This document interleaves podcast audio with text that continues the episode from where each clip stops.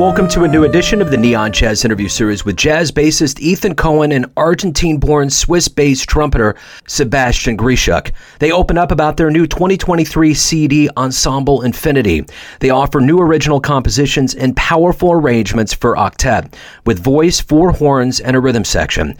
These two first connected as colleagues in the prestigious Focusyear residence program in Basel, Switzerland. They were struck by their compositional kinship. We cover this and so much more enjoy this interview. Ethan, what's up? Hey, what's going on? How you doing? Oh, I'm good. How are you? Cool, man. Everything's good. Thanks for taking a minute out. Yeah, totally excited. So we got a collective here. We're getting into it. Yep. I like right. it. Hi guys. Hey. Sebastian? Yes. Cool. Nice to meet you. Nice to meet you. Nice So, gentlemen, Joe. Yeah. Thank you. Thank you for taking time out for Neon Jazz today, man. I appreciate it. Excited. This is the first interview for this album. Oh, That's- cool. Number one. Yeah. Yeah. I always love that. When I can be that champagne bottle against the mast, I'm good. I'm ready. So, so let's go ahead and break this bottle and uh, Ensemble Infinity. Let's talk about before we get to that. It has to feel good for the three years we went through with COVID to have new material, live shows, things are different. So I guess in that context, how did you survive COVID and how does this release feel? How did we survive COVID? Well, I got it twice. Both times uh, I survived. Um, There you go. musically, though, maybe I'll briefly go and then Sebastian, you can go next. Um, I don't know. Musically, at the beginning, I took a little break uh, from what I typically did. You know, I, I personally felt that COVID gave me the necessity, but also the opportunity to like step back um, and see my life in music as some as what it really was. You know, take a look at why I was really doing it. Um, was it for the gigs? If all the gigs went away, then what was I left with? Was it for the community? Because if I couldn't connect with my community, then what did I have when it was just me and my instrument? Um, so, but then I, I felt that I was saved because, um, I ended up moving to Switzerland for a year during COVID. This was right in the middle at the end of 2020. And that's where I met Sebastian. Um, and we ended up, uh, doing this program there for a year that connected us and led eventually to this album that we released. Excellent. How about you, Yeah. Sebastian? Well, to me it was kind of similar. I, I was during the well, I, I was in the lockdown. I was in Argentina still. I was living in Buenos Aires by by that time, and I also eh, to me it was actually a, an opportunity to start. Um, I started to get into recording myself and learning how to to record um, ins- my instruments and compose in a, a complete different way that I was used to. So I, I started to get a, a bit more into this world and, and exploring different ways of composing. And uh, afterwards, when I moved to Switzerland and I met I met Ethan and and the rest of the band that we recorded the, the, the album together um, I I could kind of give life to to this process because I was playing this music with real people, which at least two or three compositions from the album were born during this this process of loneliness and, and being at home, like working. And then, well, actually, when we met, there was also this period of COVID uh, but somehow we, we managed together as a group to to survive and, and keep making music together. I think from my perspective, that was the most intriguing thing about covering musicians during that 2020, 21, 22. I mean, cause we went back and forth. It was like, all right, we're fine. Nope, we're not. It's worse now. It's like we just had this whole anti Pavlovian thing. So I was always curious what music was going to come out of this and talking to musicians. This to me is such a renaissance time because it was so hard to hear musicians that are typically exuberant, ready to roll that were like, I, you know, we're just trying to figure it out. But you all wrote and survived and you met. Where are you coming out? Are you in Switzerland now? No, actually, now I'm in Denmark visiting okay. the, the family of my girlfriend, but I'm ba- I'm I'm living in Switzerland at the moment. Okay, man, I love the Swiss. I wish America would adopt that mindset. You guys just know how to stay in your lane. You guys are just there, there's a, there's a level of peace and tranquility that I wish could be bestowed on this side of the pond. Ethan, where are you coming out? Yeah, of? I'm in New York City right now. Okay, cool. All right, so and I'm in Kansas City, so we're like we got these like the lines are all kind of yeah, yeah, time zone, up. battle of the time zones. Yeah, exactly. Yeah. Forget about it. So let's get into the project. You know, what what were the creative forces that made this final project what it is? I think Ethan, go ahead, and then I will try to. the creative forces. Well, it really sprung out of the compositions in terms of the the line being drawn from I guess the first note being written towards now the album being released in exactly a week from today.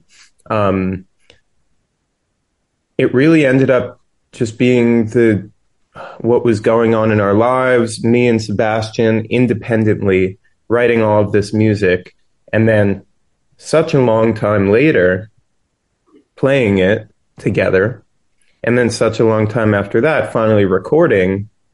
Um, and the funny thing about this recording session is that we weren't totally sure if it was going to be one project or two, right?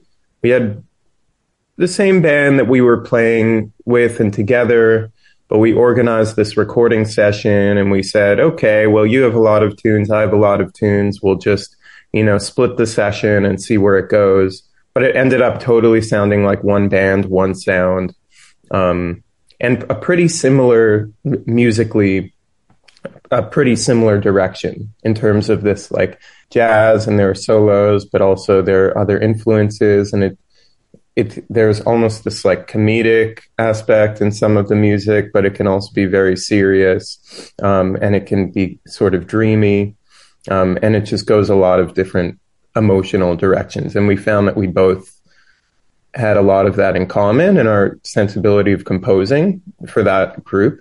So we just said, okay, this absolutely has to be one project, you know. So we then decided to split it into two different albums. We released an EP um, a couple months ago of the first five tracks of this project, and we're re- releasing the rest um, next week. Well, yeah. So tell me what you hope the listener gets from this album. Well, I I I would say, I mean, through this whole process, I think we would like to kind of, I don't know, I hope it will represent somehow this kind of Uh, somehow I how to say like an uh, international band band with with like different backgrounds, but at the same time something that sounds really together and it's not like many different things that we try to put together and we manage more or less. I, I, I feel it's like it's about brotherhood and really like a friendship and some process that we went together through we went through this whole process together um, do, within a year. I mean like composing and playing with the same people. So somehow it's like a, a representation of something really crazy which is like putting together a band to work for a year somehow from with people from complete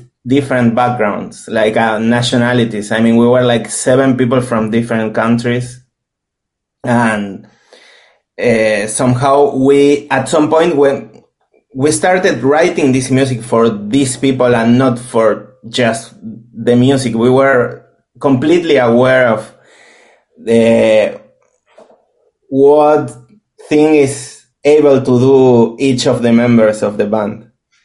So I hope that's uh, a good representation. I mean, when you listen to the album, you can feel that somehow.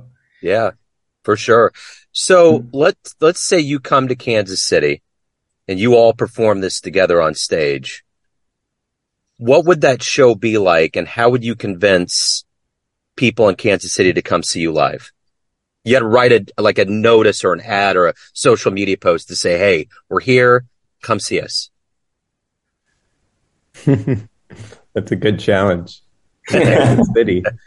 Well, I've never been to Kansas City. I've never been anywhere near Kansas City. Actually, never been to Nebraska. That's or Kansas City. It's in Missouri, right? You're in Missouri right now. Yeah, yeah, yeah. Never Kansas City, Missouri. Missouri. So I don't know what the Kansas, the people of Kansas City are into. Um, and I know that Kansas City has a really long and deep jazz tradition. Count Basie's from there.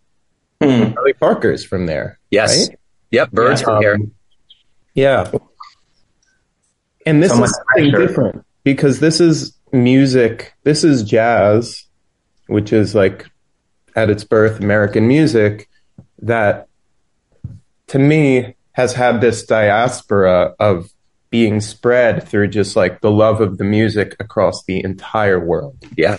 Um, and so this band came together because although we're from all over, I mean, I'm from the US, Sebastian's from Argentina, the other members are from as far as Russia, Ukraine, um, Hungary, the UK, etc. You know, jazz spread to all of these places over the past 50 years or more. Um, and has gotten to the point where you've got exceptional musicians coming from all over the world now. Yeah. And to me, that's a beautiful thing is what does jazz sound like when it spreads out and then the people that it then, that then fall in love with it come together from all over and try to create a project. And to me, that's what's unique about this project is just the the um, cultural differences, but also the love of the same. You know, so probably I'd put some of those words into two sentences and make a pretty poster and call it. That's a great answer. Thanks. Yeah.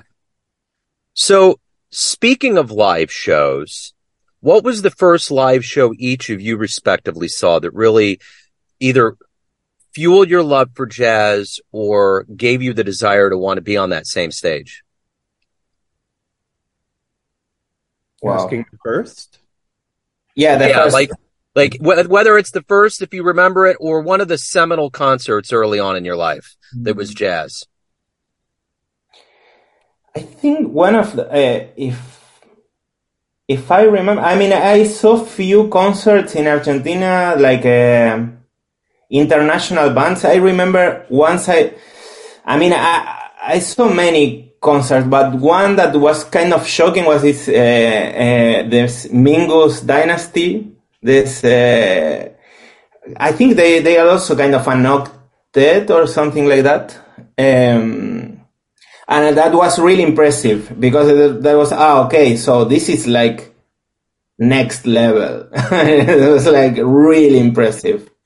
I mean i of course i i saw other other things but that was kind of like ah this is uh, okay that's serious. Yeah.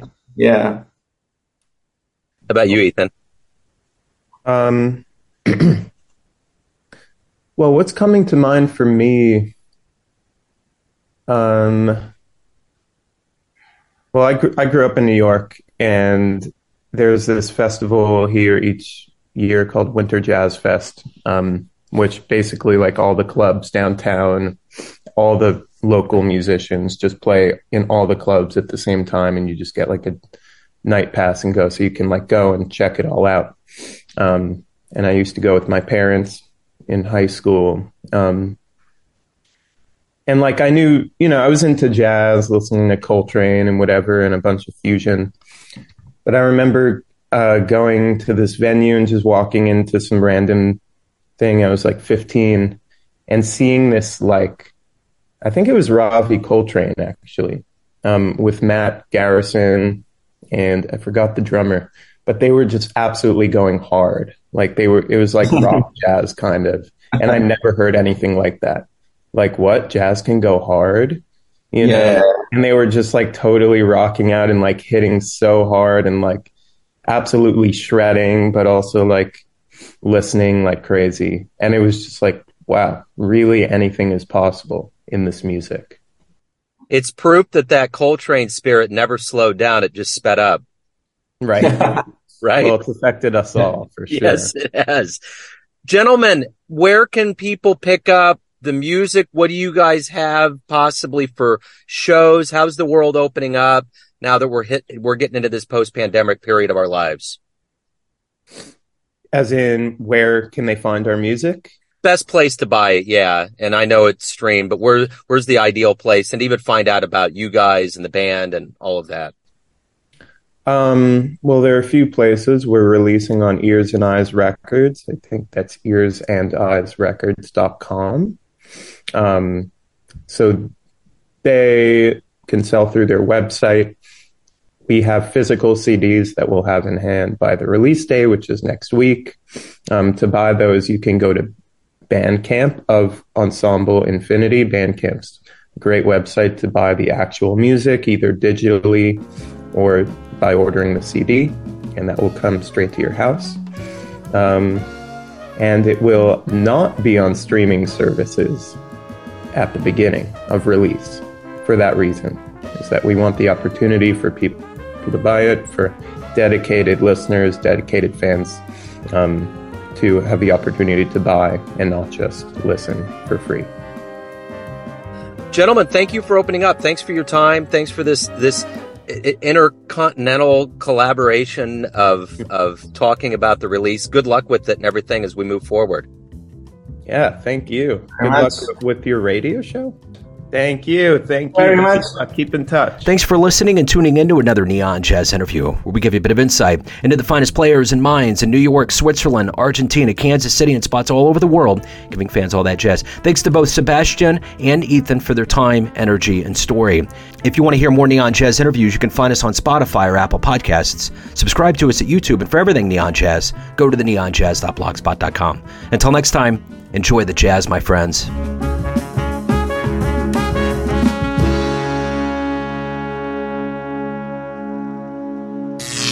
Neon Jazz.